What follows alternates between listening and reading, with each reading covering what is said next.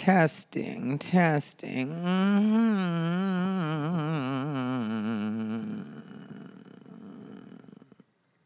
I think that's good enough. Everything bothers him. He's unbothered. He calls it unbothered, but that's what's cute because everything bothers him. He's bothered.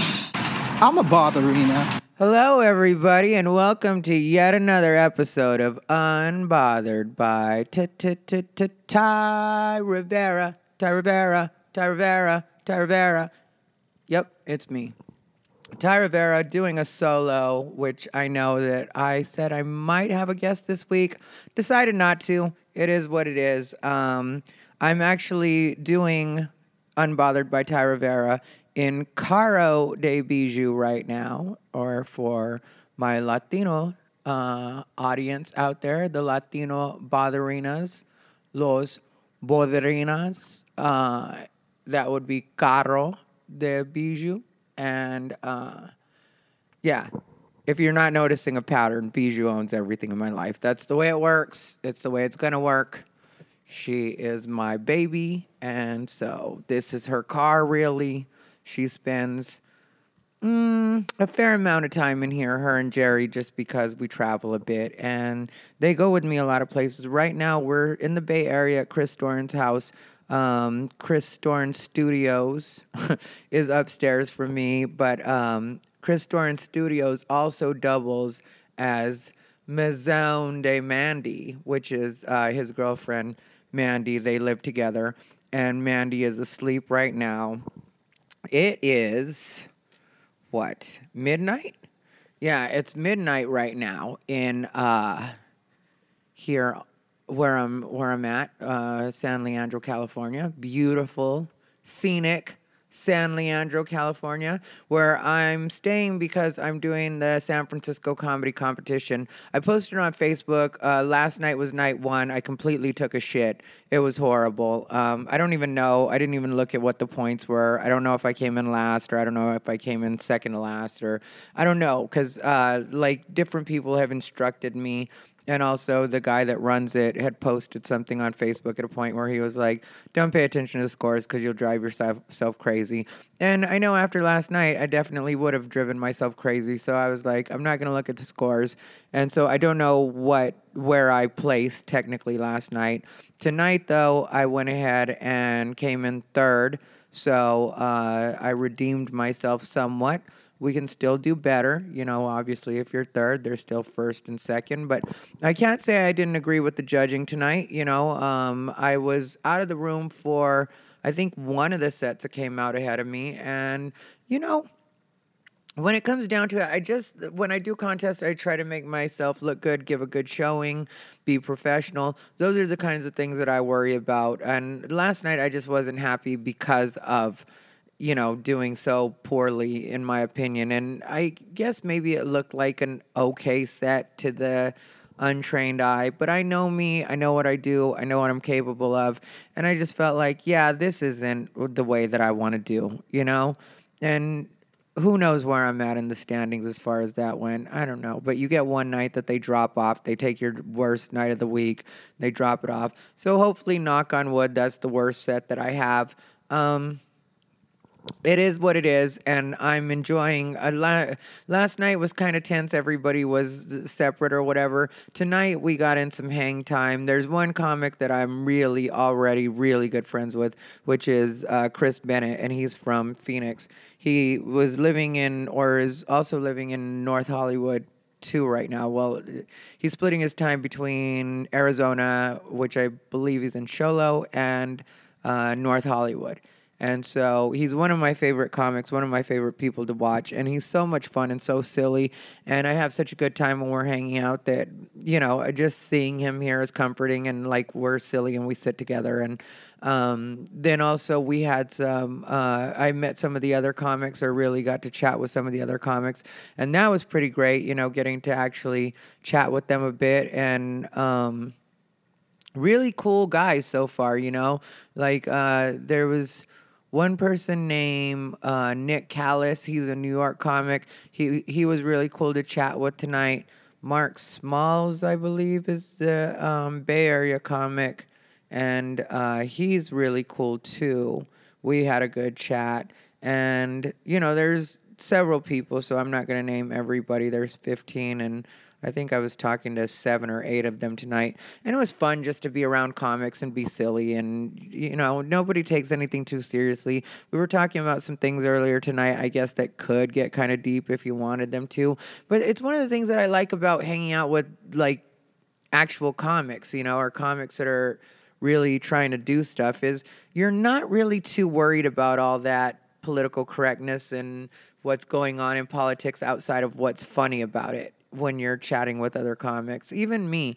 I know people know me for having strong opinions and stuff, but I do. And at the same time, when I'm just having a conversation with somebody, and this goes for for me personally, even when I'm dealing with non-comics, when people talk to me person to person about politics, you guys heard me talking to Johan Miranda uh, last week, and obviously he and I have some differences on the way we see DACA or the way we see immigration in general. But I'm able to talk to people. I'm able to listen to them. I'm able to do it without calling names. I just feel like, yeah, let's just have a quick chat. You know, I realized when I listened back for last week that there were a couple places where um, if I had just been on my own, like talking about it, I guess I would have brought up different things. But I don't really care about bringing up points or trying to win when I'm trying to have a conversation with someone. My main thing is to actually listen to them, take in what it is they're saying, respond in the moment the way I feel, you know, about what what it is they're saying. If anybody ever, I guess, wanted to argue, that could be a possibility and I'm actually much better at arguing in person than I am in fa- on Facebook. I know people know me for social media uh, confrontation or arguments, and I'm really good at that in regular life because I can talk faster than I can type. And uh, a lot of times, people, when they talk to me about Facebook, they're like, You must spend all day on Facebook. And it's like, No, not really. I don't spend a lot of time on Facebook. Um, like in that way like yeah sometimes i'm being silly with friends and that takes up time but like on the arguing part it's so quick for me to say these things it takes me longer to type them than it does to think them up so it's just like yeah i i it looks like that but really it's me giving quick responses and when i want to i put my phone in the locker so that I can go to the gym or I'll put my phone down and walk my dogs. Like I don't take my phone with me when I walk my dogs. There's several blocks throughout the day, like, you know, hour or more blocks where I completely don't even have my phone in my possession. It's just like, okay, it's wherever it is. I don't, I'm not going to be one of those people that's like constantly attached to my phone. Uh, earlier today, I had some lady try to troll me and I'd posted about that. That, you know, uh, like today was. Uh, turned into like a chill day, even though I made it to the gym and everything that I usually do and am supposed to do because I've been, you know, watching my eating and doing all the stuff that I'm supposed to do in that way. But today I more wanted to think about what it was I had to do as far as my set for tonight went since I had done, eh, you know, not so great last night and wasn't happy with that, I was like, okay, you need to think about what it is you're going to do tonight, how it is you're going to correct that. Because I posted about that earlier today on Facebook. And it's something I'm really big on. Like, I could point out certain things that got on my nerves. There were certain things that got on my nerves last night, you know, or disadvantages, I, I should say. There was this annoying guy that was recording during my set, and I hate that. And it was annoying to see somebody recording my set during a competition. So that was kind of getting on my nerves. And, well, not kind of, it was really getting on my nerves in the moment. And then uh, I was up 16th, which is absolutely last. And so there was that and all of these things, right? But all those things are going to happen, like luck of the draw. It wasn't like anybody was trying to screw me. It wasn't like they were trying to put me in a hole. They put me last uh, because the order comes up random, and I felt cool about that. Like last night I was 16, tonight I was two, you know, as far as where I went in the lineup, not what I'm talking about standings right now, but just um, you know that's the way it went. So 16 last night, two tonight, and it's random, and it, you're gonna have to deal with all of it, and I should be able to deal with all of it. So I'm a big person, uh, big into like okay, personal responsibility. Where did I mess up? Where can I do better? How can I correct this? Because the audience is going to be the audience, the order is going to be the order the situation is going to be the situation. People are going to be people. They're going to record whatever. So I just like to think about okay, what do I need to do? What material did I do that probably was wasn't the best choice necessarily for that room, or you know that kind of just that kind of stuff. So I wanted to think about that today. And I know sometimes uh, I'm staying. I've been staying with Chris Dorn, and when I say that I'm appreciative to him and Mandy for having me at their place, I really am appreciative because I sleep on their, you know, in their living room and I have my two dogs, and they're completely cool with everything, and they're completely welcoming of me, and they're really like don't make me feel like an imposition. And whenever you have somebody in your place i'm sure i don't have to tell any of you but it's always going to be a little bit of an imposition. No matter how cool the person is or how much they try to stay out of the way they're going to be an imposition. That's just the way it works. And so uh, they don't make me feel like an imposition. I know sometimes i probably seem like i'm in a bad mood maybe with chris or whatever or not even a bad mood just like i don't want to be talked to. And that's halfway true. Like, I'm one of those people that I wake up and I go to the gym. And before I go to the gym, because other people drink coffee. For me, the gym is my coffee. So where other people don't want to talk to anybody until they've had their coffee, I usually really don't want to talk to anybody unless it's absolutely necessary before I've gone to the gym. Just because that's where I really feel like I open my eyes. That's where I feel like, okay, now I've got my blood flowing. Now I'm ready to deal with the outside world. But I realize that I'm staying at Chris's place, so sometimes we're going to have to chat about things before I leave, like if there's any instructions I need for the day or something that uh, you know, the way that his schedule is going to work out or what he has to do. So then I know where I have to be. And, you know, or if we're going to ride out to a gig together because we have done gigs together out here as well. And then there's sometimes when I'm just quiet because I'm just believe it or not, kind of a quiet person. I know that a lot of people think I talk all the time or I'm always quote unquote on. I'm not on most of the time, and that's something anybody will tell you about me that spent any amount of time with me.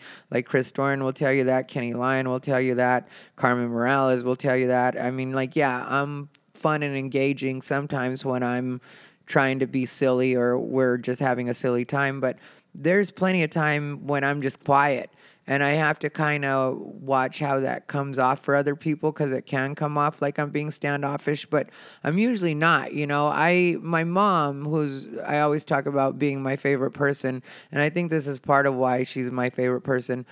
She just always was good about having me shut up when she needed me to shut up, and you know, uh, she also is really good at and I don't even get offended or feel any kind of way about it. You know, like sometimes she'll be watching a show and I'll walk in and I'll start talking to her. Even now, you know, uh, uh, with me being my age and stuff, she watches TV in her room. I'll walk in her room and I'll start talking to her. And sometimes she'll be like, Mio, I'm trying to watch this right now. And then I know it's just time for me to be quiet. Sometimes I'll be telling a story and the story will be going on too long. And since my mom's like, always in motion, you know, because she watches TV sometimes, but my mom is not a chill housewife at all. Even at her age, which I know she's in her 60s, maybe even, yeah, 60s, late 60s. Um, she'd kill me if I told you her actual age. I shouldn't have even told you that. Sh- she doesn't like any age at things. She's always said she's a million. So let's just say it that way. My mom is a million.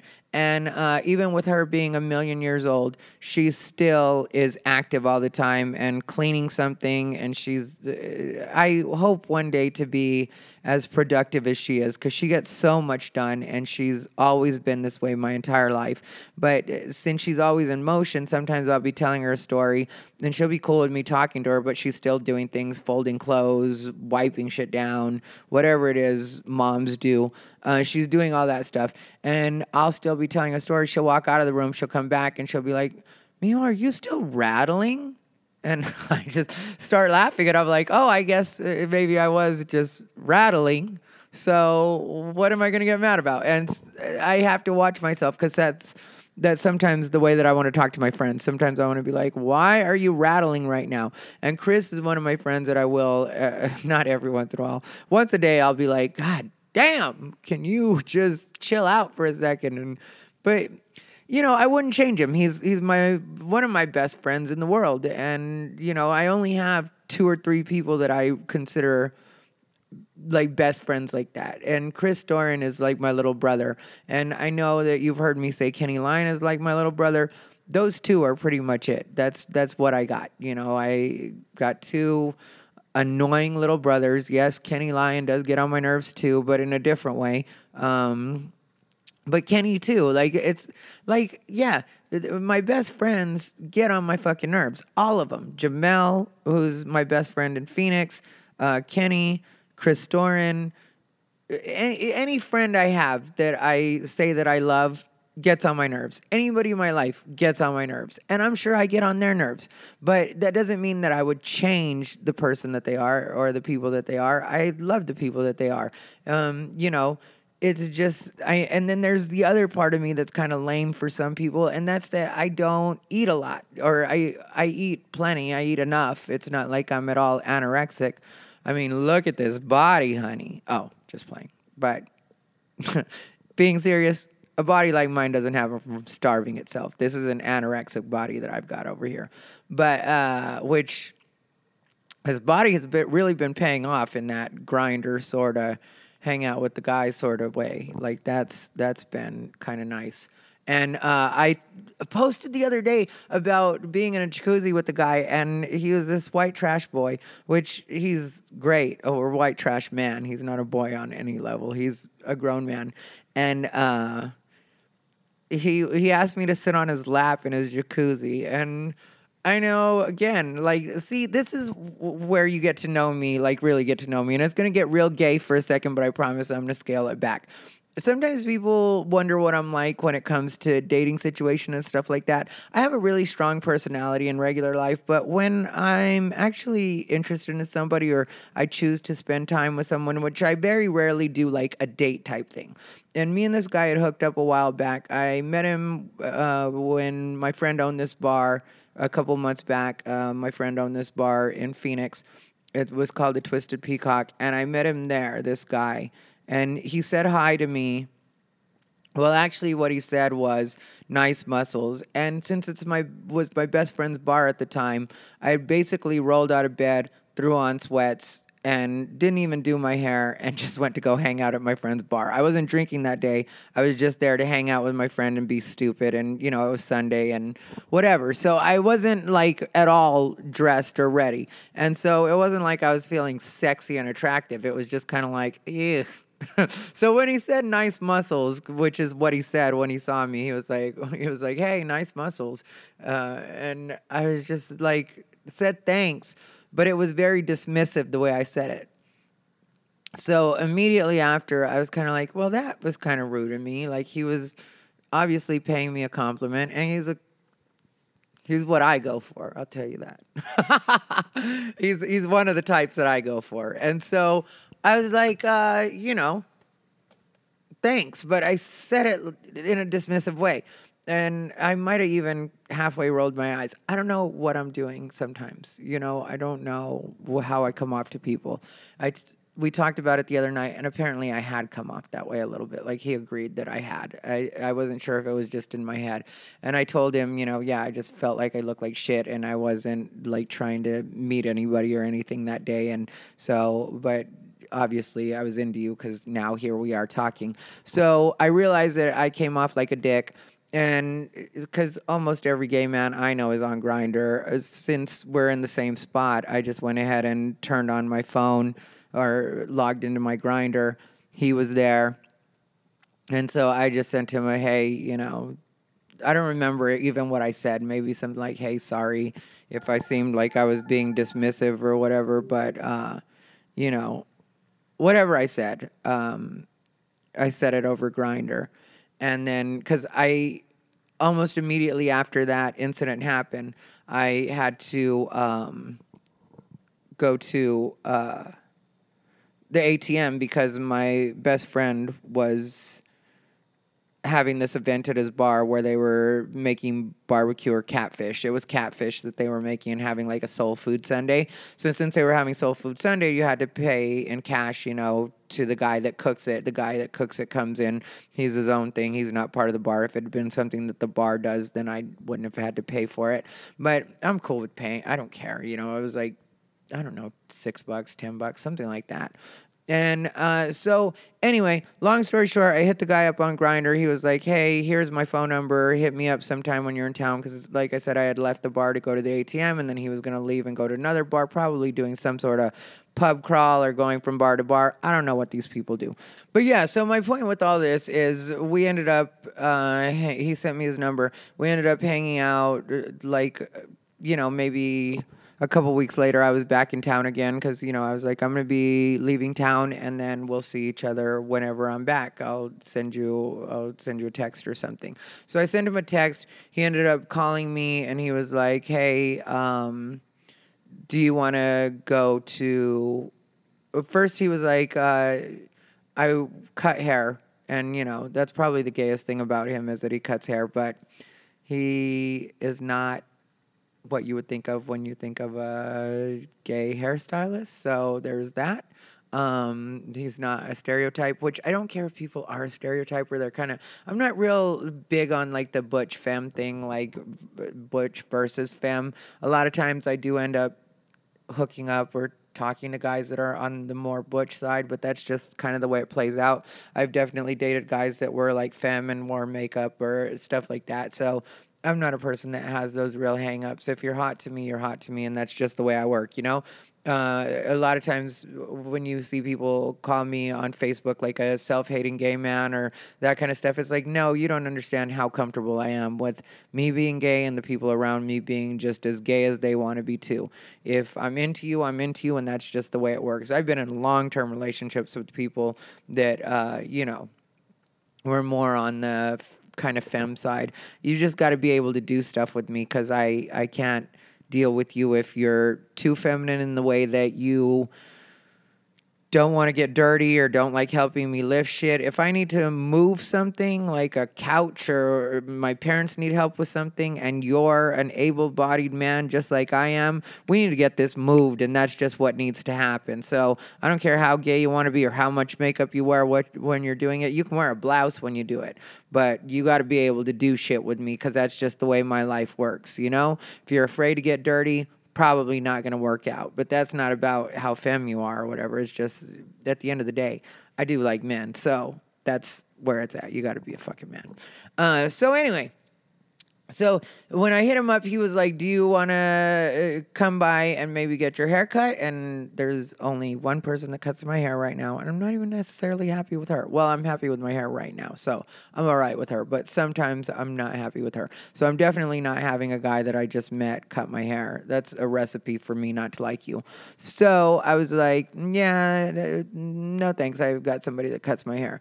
And then he was like, um, do you want to meet me for dinner? And I was like, nah, I'm doing intermittent fasting right now, so I I'm done eating for the day.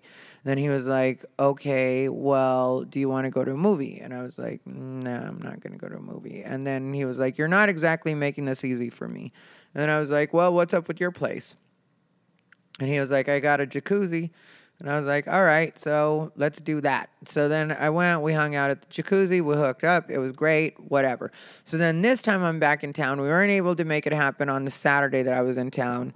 So uh, then the next day he hit me up and it was Sunday and I was just about to I well I was literally in the grocery store line. I had just bought a steak and I had bought bought spinach. So I was gonna make myself a steak and spinach dinner and uh, he was hit me up and was like, "Hey, I'm going to sushi today. I'd really like for you to join me." And usually I say no because of the way my diet is working and stuff, but I was like, "You know what?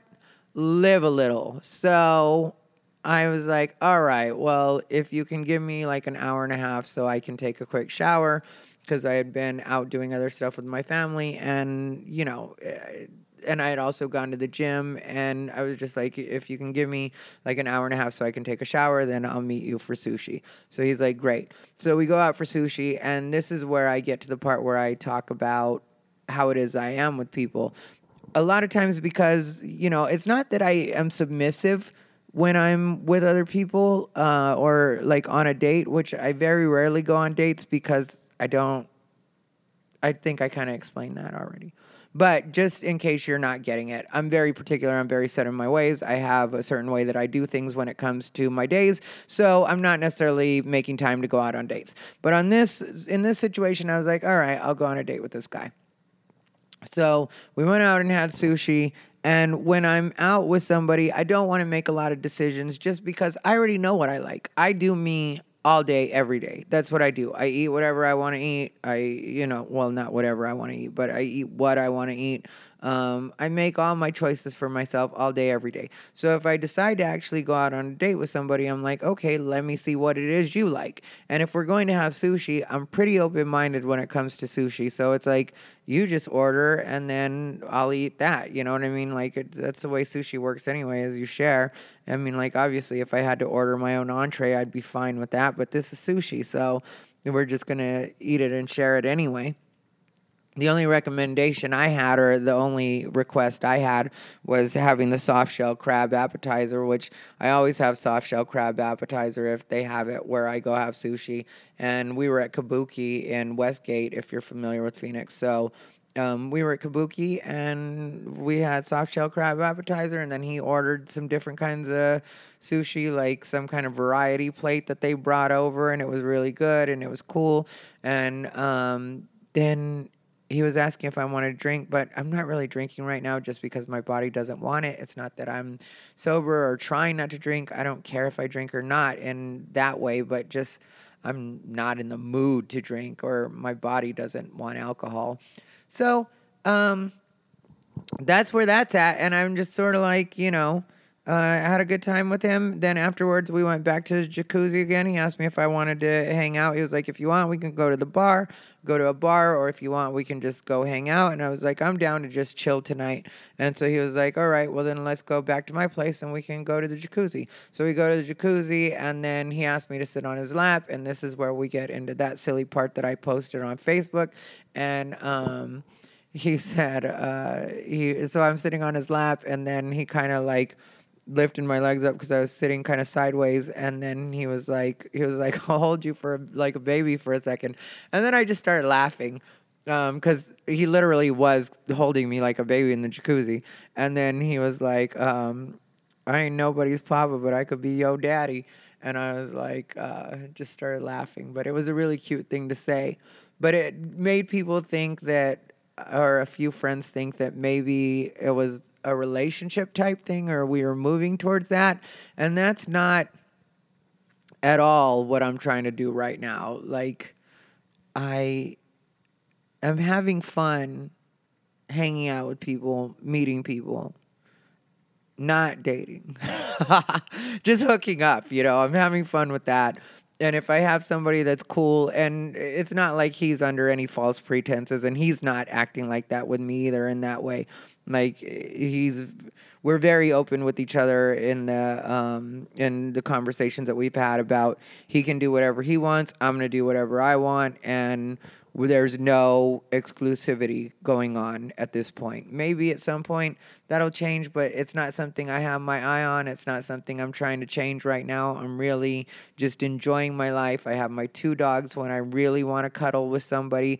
I got them to cuddle with. If I want to kiss somebody, I got my two little dogs to kiss. And I know it's not the same as like kissing. And believe me, I'm not making out with my dogs like that, even though I do flirt with them all day. I will admit that I flirt with my dogs all day long.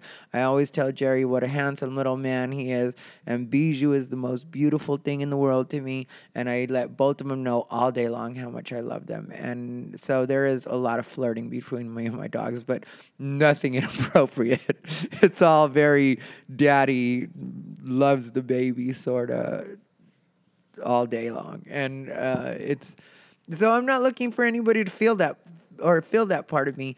And uh, then also when it comes to you know like conversation, I have my family for that. I have my best friends for that. I have plenty of people to talk to, so it's not like I'm lonely. So really if I just have somebody that I hook up with and have different conversation with on that level and a decent friendship with, and that's cool with me too. And then when they're not around, I can still hook up with other people. That's great too. So there's that. And um, but my point is like when I'm with somebody on a date like that, or when I'm hanging out with him specifically, I should say, I'm not really concerned with being in charge or taking any kind of active role in anything. I just I want to chill and just show me what you like because I already know what I like. That's the way I feel about that kind of situation. Um, let's see, what else do I want to tell you guys? As far as um, this whole situation goes, and being here in uh, here in San Leandro, I really have been enjoying my time here, but I've been going to the gym a lot. So when I say enjoying, it's it's like a lot of work for me in the way that you know it's it's the gym, watching my eating, um, making sure my dogs are getting plenty of attention. And then, uh, as far as politics, I know some people have wanted to talk to me about that a bit, like just me talk to them one on one or whatever. Well, this is as close as most people are going to get to talking to me one on one just because of the way that my schedule works right now. So I'll tell you guys where I'm at with that. Uh, I personally am glad that Donald Trump is uh, taking some initiative and talking to the Democrats, and I know that some of his base might be mad about that. Really, I've been very honest about this throughout the entire thing. I don't care so much about the wall. Like, uh, if we start to enforce, uh, you know, enforce our borders or do a better job of enforcing our borders, that's that's enough for me. However, that ends up working out is how that works out for me. Uh, like I said last week when I was talking to Johan Miranda, if you haven't heard that episode, definitely do listen to that episode because we talk a bit about DACA and that kind of stuff. And where I'm at with it is Congress really needs to step in, step up and do whatever they they need to do.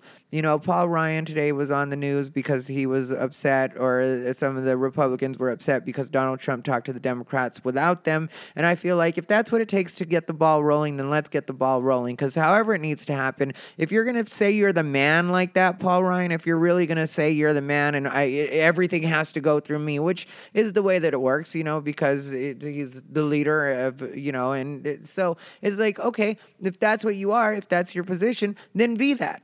But let's be clear about the fact that Congress has had 16 years to work on this. You know, in 16 years they haven't been able to figure anything out. So when Trump puts a six month, uh, you know, a six month deadline on them, it's like people make it sound like, well, he wants us to figure this out in six in six months. No, he wants you to figure it out in 16 years in six months. So if you guys haven't had this uh, in any kind of priority or you haven't been thinking about this, then maybe that's you not doing your job and maybe that's when you needed that's when somebody else needs to get voted in. So maybe that's something you need to keep in mind when it comes time uh, when your terms are up you know maybe people aren't gonna maybe that's where people should be directing their anger because it's easy to say Donald Trump, Donald Trump, Donald Trump. And I definitely get if you don't like some of the things he said. And I've been very clear about that too. I definitely respect that. If you just don't like some of the things he said, I'm not trying to say that you should like everything he said. I personally am all right with whatever he said just because I don't care a lot about words. If you know the way that I talk, I live in filth all the time. And I know some people would say, well, you're not the president. Well, I want a president that's like me. So I'm cool with every once in a while he talks shit or whatever, says some stuff that's inflammatory. I don't I don't care about that. I've said for a long time, uh, just in my personal life, way before I had a podcast, that I always wanted a president that wasn't trying to use a teleprompter all the time. I feel like you're bullshitting me. And you've had time to think about this, you're writing this. That's why when I do my podcast, I don't have a script in front of me in any way. And I don't think it sounds like I do. I mean, like, I will at the most sometimes write three or four points. Today I have nothing that I wrote down, but sometimes I'll have three or four points that I'm like, okay, you definitely have to get to this. You definitely have to do this. But uh, the reason that I don't, um, write things down is because I feel like I want to give you guys the most natural part of me. I want you guys to know what it is I'm actually thinking. If you notice, I don't really pause a lot when I'm talking unless I'm thinking in the middle of like a subject and I want to make sure that it comes off the right way. But for the most part, I don't like pause a lot because I feel like if I just let myself talk, you guys will get to hear what it is I'm really trying to say and where it is I'm really coming from. And I don't have time to think to bullshit you. I'm just like talk, talk, talk, talk, talk, talk, talk, say whatever you feel you know, and sometimes I stutter and sometimes I stammer, and that's just a part of talking to me in regular life too. So why should being on a podcast or listening to me on a podcast be any different, you know? That's really the way I feel about it. So when it comes down to that, I feel like Congress needs to get off their ass, and that's where people need to start pushing. And yeah, maybe Donald Trump may have done a lot of things you don't agree with, said a lot of things you don't agree with, but at the same time, if you're really out to make change, if you're really out to see things get better, and you're not necessarily just going for your party, if you're going for your party, then I respect that that's what you're doing, even though I don't respect that if that makes sense. I respect if you're, you know, open enough to say or honest enough to just say, I'm a Democrat and so I'm firmly against, or I'm a liberal, however you describe yourself. So I'm firmly against Donald Trump. And okay, fine, but I don't really consider your your opinion to be very valid because all you're trying to do is throw a wrench. Where I think about things in the way that had Hillary won, I'd be trying to figure out the best way for me as a, as a citizen to make my voice heard, as a citizen, excuse me, to make my voice heard and to get her to do the things that it is that I need to do or my group needs her to do, whatever, whichever group it is that I'm going with. Like uh, when it comes to LGBT, there are certain things that I do consider to be important when it comes to LGBT. And when they were talking about the trans in the military and that ban, in a way, I can kind of see why that is because anybody that's ever had trans friends knows that when they don't have their hormones, it does fuck with them a little bit. So if you know that it fucks with the person mentally when they don't have their hormones, what if they're out there like, you know, it, it at the very least, it would probably change the jobs that they would be good for because maybe they shouldn't be out in the field um, if they're not going to necessarily have access to that medication and that's going to throw them off or throw off, you know, their mental balance, which some of my friends have admitted, um, especially the male to or female to male have really told me that like when they're not on their testosterone that it does change the way that they work. It changes the way that they think. And so you know and i'm sure it's the same with the estrogen. Well i know it's the same with the estrogen because my friends that were male to female um, i have a lot less of the male to female right now friends just because of the way that my life has gone. You know, I haven't seen my male to female friends very much at all. Um, but they've told me that, you know, they go through different things when they're on the estrogen. Um, like, as far as the estrogen goes, one of my friends said that. It's, it's like being a pregnant woman. And so, you know, sometimes she just wants to watch TV and cry or do stuff like that. You know, she'll have weird cravings or, you know, and I don't know how that would necessarily affect the, you know, her being in the military. And I don't know a lot of male to females that are going for being in the military. The most that I notice seem to be um, female to male. So, I don't see anything wrong with at least looking into that and saying, okay, just logistically, how does this work? And I don't think there's anything wrong with uh, looking at things in that way, like saying, okay, what is the biology here? What exactly is going on? Because you're obviously, you have male hormones running through you and you have female hormones that you're adding to you, or vice versa. And yeah, that is going to fuck with your head a little bit. And I'm not saying it has to make you crazy, and I'm not saying it has to make you an unstable person. I'm not saying any of that. And I don't think people should be able to discriminate against you, but I think to look at things in a logical way, like when it comes to male and female, people are even trying to erase those differences and make it seem like it's not politically correct to call out the differences between male and female. Well, anybody who's ever been around the opposite sex knows that there are certain things that just work a different way. Are there certain people that are outside of what the stereotype would be or outside? Yeah, there definitely are. But at the same time, there's certain things like, you know, even me being a gay man, I know that there are certain things about me that are very, very male. That's just what it is. And, you know, yeah, I might have certain feminine man- mannerisms at points or, you know, the way that I even phrase things or you know just different things might be a little bit more on the feminine side sometimes but i know that when it comes down to it i am a man and that does make things a bit different. You know, the level of gr- aggression that I experience sometimes is in part because of testosterone and the way that my body is built or the way that my body works, you know, and all of this affects brain chemistry. And so I think it, for us to live harmoniously and also, you know, being as accepting as we possibly can be. And when I say being as accepting as we possibly can be, I think we can all eventually get to a point where we're 100% of accepting of each other. I think we can all, it might not happen in my lifetime, but I see us making huge strides, especially in this country, um, how open people are to, like, you know, respecting people. It just I can see if we all are able to look at things in logical ways and able to ask certain questions, how we can all get to a point where it's like, okay, I may not understand it, but I can respect it. And I can see how even if it doesn't work for you, it works for me. Like, because I have to do that with my straight friends, and my straight friends definitely have to do that with me. So, why would that not work the same way when it comes to trans people?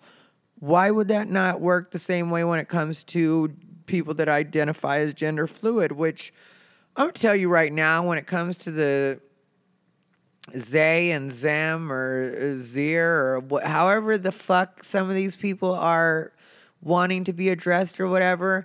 Um, no. I mean, like, yeah, the rest of society can do whatever they want to, but as far as I go, I'm not going to be your friend. And that's because I'm not learning a whole new uh, way of talking just because you're not comfortable with who you are and you want to be like some in the middle type of thing and it's just it's not what I'm going to do. I mean like I'm also not otherkin is another thing that people are trying to push in some cases. It's like I don't care that you think you're a unicorn. You're not a unicorn. So I'm not going to talk to you like you're a unicorn. You're not a bear, you're not a dog, you're not a cat, you're not an otter, even though I know an otter is like a description in the gay community of a particular body type, sort of like a twink, but not like a twink at all in the way that, you know, otters, well, are sort of like hairy twinks. But anyway, that's a way of identifying or whatever, or a, a, group. And I don't have a problem with people, you know, saying that they're otters or whatever. But the difference is, an otter is just like a description. It's like like a twink is a description. But these people don't think that they're something different. They don't literally think they're otters. Well, when it comes to otherkin, there are people that think they're like a wolf, or which is another gay description. But anyway, it all gets real confusing when it comes to that. But anyway, I'm not gonna all of a sudden be like, oh, this is my friend. He's a wolf, and uh, so rough, or I don't know what we're supposed to do, or if there's a way that I'm supposed to talk to them, or I don't know. It's just I'm not doing some of it. Uh, and like I said, I'll respect it. I'll be like, you know, all right, I'm not gonna fuck with you. I'm not gonna make fun of you. I'm not gonna, you know, treat you shitty. But I'm just not gonna humor you. I'm not gonna I'm not doing that. I'm not. You know, gender fluid, cool. You want to be a him one day, a her the next day. That's fine with me too. But uh, don't get mad at me if I call you a him on a her day or a her on a him day, because it's normal for me. I mean, like to accidentally, and I don't know when misgendering became such a big deal anyway. Like, I'm a gay man. We've always like misgendered each other with the she and her. And I remember when I first came out, I wasn't comfortable with it. You know, I was always in my head like, I'm a he, I'm a he. And like, you know, when, and I even told that to a few people when I first came out and I wasn't used to actually being out and gay you know, I was brand new. I was a kid. Um, 17 years old is when I came out, and sometimes, you know, the older queens uh, would be like, she and her, and I'd be like, oh, I'm not a she, I'm not a her. And they'd be like, honey, you need to get over that. And eventually I was like, yeah, I'm over it. I don't fucking care. And now I don't care at all. Like when people refer to me as she and her, or um, I was talking to my friend Ronn Vigh the other day, and Ronn Vigh is gay. He's a comic. I really like Ronn Vigh a lot. If you haven't met him, San Francisco comic, really cool. Um, you guys should check him out. He's gay as well. And you know, uh, we were joking yesterday, and I referred to him as my sister And that's not uncommon at all for us, you know, gay men to be like, oh, yeah, we're sisters or we're, and it's all cute to me, you know, like when it comes to that kind of stuff. So I'm not all at all tripping. And I remember one, like, confrontational or semi confrontational situation that I witnessed. Um, where a queen literally told somebody that, like, you know, he tried to correct her on the she and her, and then he was, uh, the queen was just like, yeah, she's gonna have to get over that because I'm not gonna change the way I talk, and it was like, yeah, she can get over it, and she, of course, being a he, so. I don't know. I have my things that are weird, but I also would never expect any straight person to all of a sudden adopt that and start calling me she and her or refer to me in some kind of, you know, inside gay. Uh, what what word am I looking for? Inside gay term of endearment. Even though so many of my straight friends, see, that's the other thing. Like, you guys have to know. Like, a lot of people, uh, I or think I identify as conservative. Conservative just happened to be the way I voted this time around. And right now, conservative people are a lot more open to conversation, in my opinion. And I know some people will be like, oh, but what about, oh, but what about shut up? I'm letting you know what my experience is as a gay man. If you've noticed something different, then cool, you've noticed something different. And I notice liberals are very open to letting me know what it is I'm supposed to feel about myself. And that's what's gotten on my nerves is like when it comes to conservatives, they're more open to like, okay, teach me about you. Where a liberal is more likely at this point to tell me what it is I'm supposed to be, what it is I'm supposed to say, what is I'm not supposed to say when I deal with conservatives, they're like, yeah, tell me about yourself. And like I said, they may not agree with everything. They may not get everything, but they're more likely to be like, okay, tell me about yourself. Let me hear you. And like I said, they may not always get it. They may not understand all of it, but they're at least willing to let me teach them about me instead of telling me what it is I'm supposed to be. You know, I've had so many liberal people over the last year or so tell me what my self interest is. And it's like, you don't even know me. You only know that I'm gay and I'm brown. And you're telling me how I'm supposed to live my life, what words it is I'm supposed to use, how I'm supposed to vote. I mean, like, what I'm supposed to be comfortable with. It's like, when did you become such an authority on me? I get it if you read a lot of books or you have a couple LGBT friends and they told you something. Great. That's the way you talk to them. That's the conversation you have with them. But when it comes to me, you don't know me. Just because you read a blog or two doesn't mean you suddenly get to tell me, as a gay man who's been out forever. I've been out since I was 17 years old. I always stress that because I want people to know. When you've been out since you were 17 years old and attitudes about gay were very different when I came out. Like when I came out, it was in the 90s. So I've lived through quite a bit of the changes that have happened with the LGBT community. I remember we weren't even LGBT. Like there was no LGBT community. It was the gay community, or mm, really nobody called us a community. As far as we went, the way that we identified as a community was we used to refer to each other as family. And that used to be the code that LGBT people used to use. And that's the way that we would talk to people. Like if you said, like, you know, I have a friend, they're coming over, and they, you, the, the other gay person would be like, are they family? And then if you know, if they're gay, you said yes, they were family, or no, they're not family, but they're cool you know, and it wasn't even allies back then. It was just they're cool, you know, they're cool with gay people or they don't mind or that kind of stuff, you know. And uh, so, uh, like, I have a right to identify however I want to identify. I have a right to let you know what it is I'm comfortable saying. If I'm comfortable referring to myself as a fag, then I'm going to use the word fag. And there's nothing you, as a straight person, no matter how liberal you are, can tell me because I've been me and I've been living in my community for longer than you've been accepting of my community. And when it comes to young allies, young liberal people trying to tell me, think about it this way, young liberal people, when you talk to a person like me. Your parents taught you to be cool with gay people. I'm the one that taught your parents to be cool with gay people. I'm the one that taught them. My generation is the one that had to teach them and be patient with them. So now to have your insulting little 20 year old ass trying to tell me how it is I'm supposed to talk, it's like, what the fuck do you know? You weren't there when any of these changes were made. You weren't there when we were making any of these strides. Just like when I talk to some older gay people, I know that in a lot of cases, it's my job to listen to them, even if I don't necessarily agree with everything they say, and listen to the way that they identify or the way that they want to tell their story, because I have no right to come along and tell them because they kicked down certain doors that made it possible for me to be the person that I am, for me to be as open as I am, for me to be as open as I was as I was when I was 17. For me to even come out at 17 was considered really young at that time. Like when I came out, there weren't a lot of people that were coming out like at that age. Now you have people coming out, you know, super young. You have people coming out 13, you have kids identifying as trans or gay when they're like four or five years old. And that's not an exaggeration. That's literally what it is. Sometimes you hear about stories as young as three. And when it comes to that, you know, people identifying as trans at three, I don't necessarily know that I agree with that. You know, I mean, like, yeah, if you want to let your little boy dress as a little girl, I think that that's a healthy thing to do just in the way that you don't make it a taboo. You don't make it anything that they have to fight or rebel against.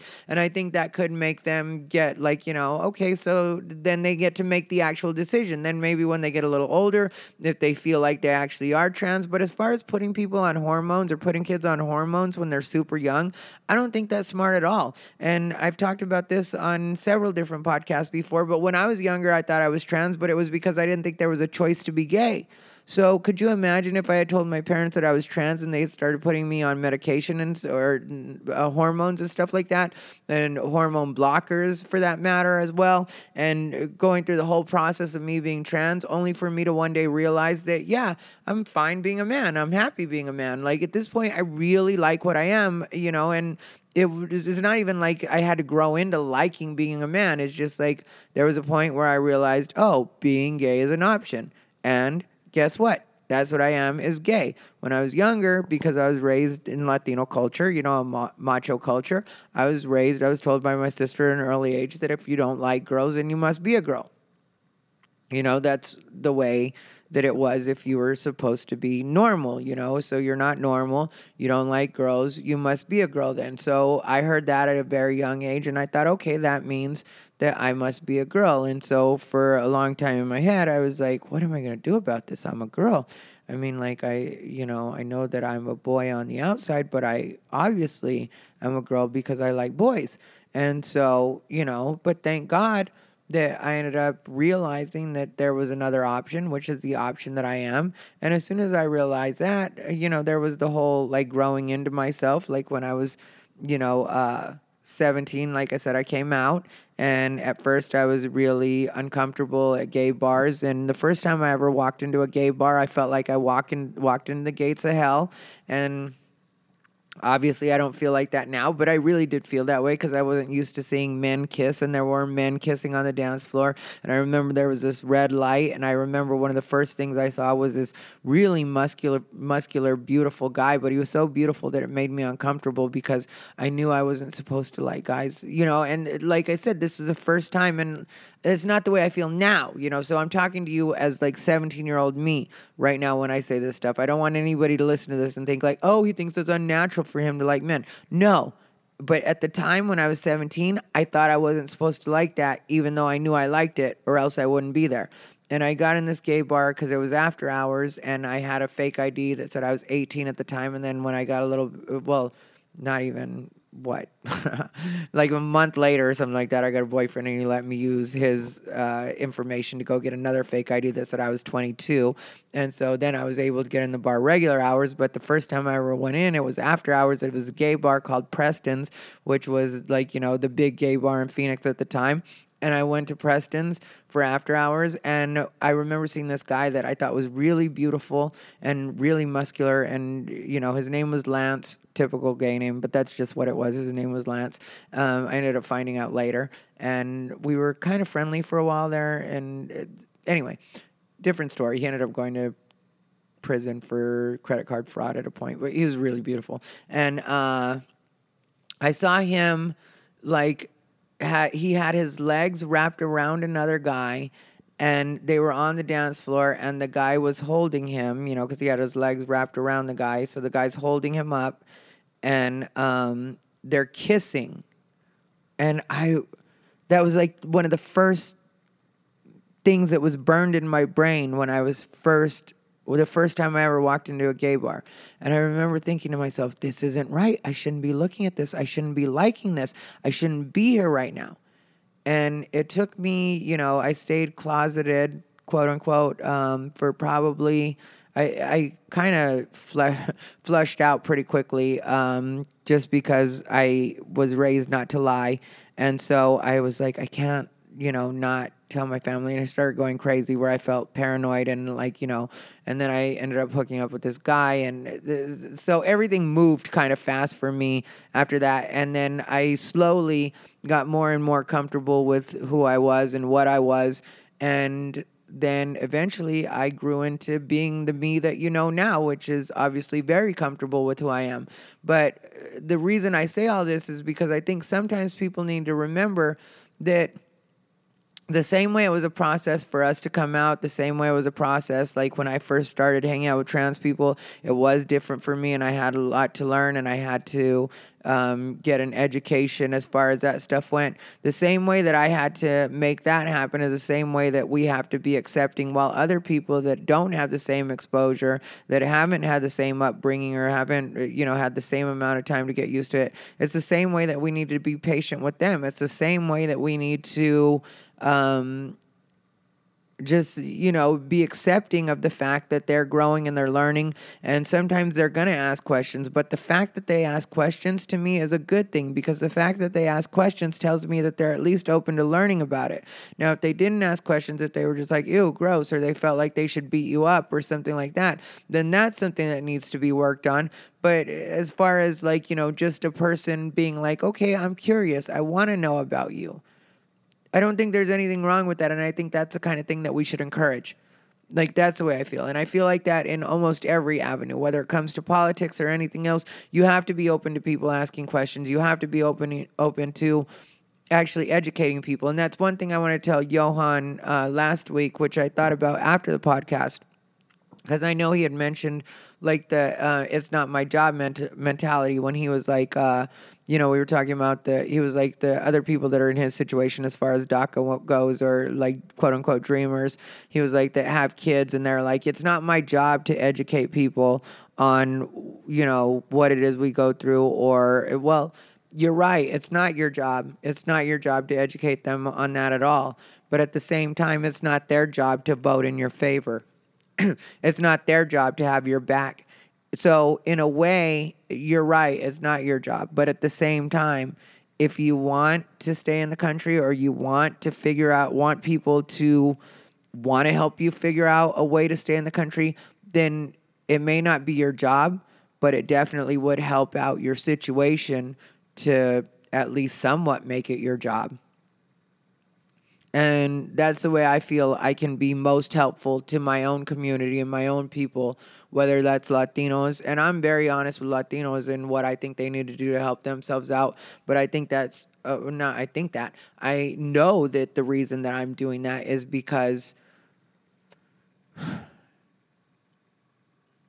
if you want to solve a problem, you got to look inside too. It can't just all be you got to look at the whole problem. Like how's the world wrong? How am I wrong? How's the how's the you know, how how can we find a compromise? And so I know a lot of people get mad at me, and I probably could have more fans if I took a harder stance as far as like you know, as far as comedy goes. I feel good about the fans I have, and that you know, like uh, obviously I want to be bigger and stuff like that. But I'm I'm happy with the people I have, um, you know, and uh, it's it's growing and it's it's a steady process. But like as far as like fans, like of just uh, my podcast or my point of view. I know I could have like stronger fans or more of them if I would just take a hard stance and be like, yeah, fuck liberals or fuck you know fuck republicans or whatever it is that they wanted to hear. But like i don't feel that way about either side. I feel like in certain ways both sides are misguided. And also in certain ways both sides are um, misrepresented by the, the the dumbest among us being the loudest And um, I feel like those people are doing a disservice. And I feel like the more we begin to purge those people, the the more the rest of us can have like productive conversations and actually help each other get to a spot where we can accept each other and we can all cohabitate and really look out for the best interest of us as a country which you know i know that sometimes people um, think about nationalism as a bad thing but like i think nationalism as far as like not white nationalism obviously but actually nationalism like uh, having pride in your country and wanting to see your country get ahead and wanting to see your country do better that's what we should be doing you know? And next week uh, maybe i'll talk a little bit about you know my experiences in china and like kind of how i don't really understand how some of these people from antifa are talking about wanting communism uh, i don't think they I, I would recommend anybody that says that they want communism uh, go to china and talk to some people about how communism is working out for them um, or you know I don't know. Just go check out other shit. Travel a little bit before you talk to me about that stuff because I may be dumb, um, but I'm definitely well traveled. I've been to a few places, and I don't mind saying that like a little bit of a cunt because people are always talking down to me, and it's like I've seen a bit of the world. I know how certain things look or feel in some ways, at least to a certain degree, in practice. And I've talked to people because I stay open. I talk to people in these other countries, like, you know, China specifically. I was talking to all sorts of people as much as they could talk to me the people that you know were able to speak to me in english or and uh, you know the, they would tell me about you know different villages and stuff like that and you know so it's like yeah, I, I may not know everything and I don't pretend to know everything. And I don't think I'm smarter than everybody and I don't think I'm smarter than anybody, but I think I've seen some things that, or I know I've seen some things and I know that uh, maybe some of the ideas that you're romanticizing and thinking would be like a quick fix for the United States would give you a lot less freedom than you have now give you I tell you you wouldn't be doing this marching in the street shit every time you decide to get a hair up your ass. I can tell you that doesn't happen in China that way. So, um, yeah. Anyway, guys, that's my rambling for this week, and I think I got pretty good towards the end there. So, uh, if you guys liked it, you liked it. If you didn't, you didn't. Either way, you can find me at americasfavoritefag.com. I'll be doing more Facebook Live coming up lately, coming up in the near future. I'll also be doing more YouTube. If you can, subscribe to my YouTube. It's youtube.com slash Ty Rivera. Um, some of my stuff has been demonetized. I don't really care about that. I'm probably going to stop monetizing all of it and just let people watch whatever they want to watch without ads or let Facebook or YouTube add ads if they want to. Because uh, I think uh, in a lot of cases right now, the conversation is more important than the money. I can make money doing comedy and selling my CD and putting out a new album and that kind of stuff. So I'm not worried about that YouTube money. If they want to act like that's what's the hair up their ass, and cool. Then uh, I'll completely let go of that side of the tug of war. Um, but yeah, you can find me at americasfavoritefag.com. I'll be here in San Francisco until uh, they kick me out of this fucking contest or the contest is over. So, everybody, um, I love you for listening. Please stay unbothered. Hit me up with any questions you guys have. I'm open to all of it. Um, just keep it respectful. Don't cuss me out because sometimes you catch me on that right day and I'll really cuss you out like that bitch I told today about her slave owner pussy. Anyway, guys, uh, slave owner cunt is what, and it was because of her phrasing. Anyway, uh, I hope you guys enjoy yourself, and whatever you do this week, stay unbothered. I am Ty Rivera. Mwah, mwah, mwah.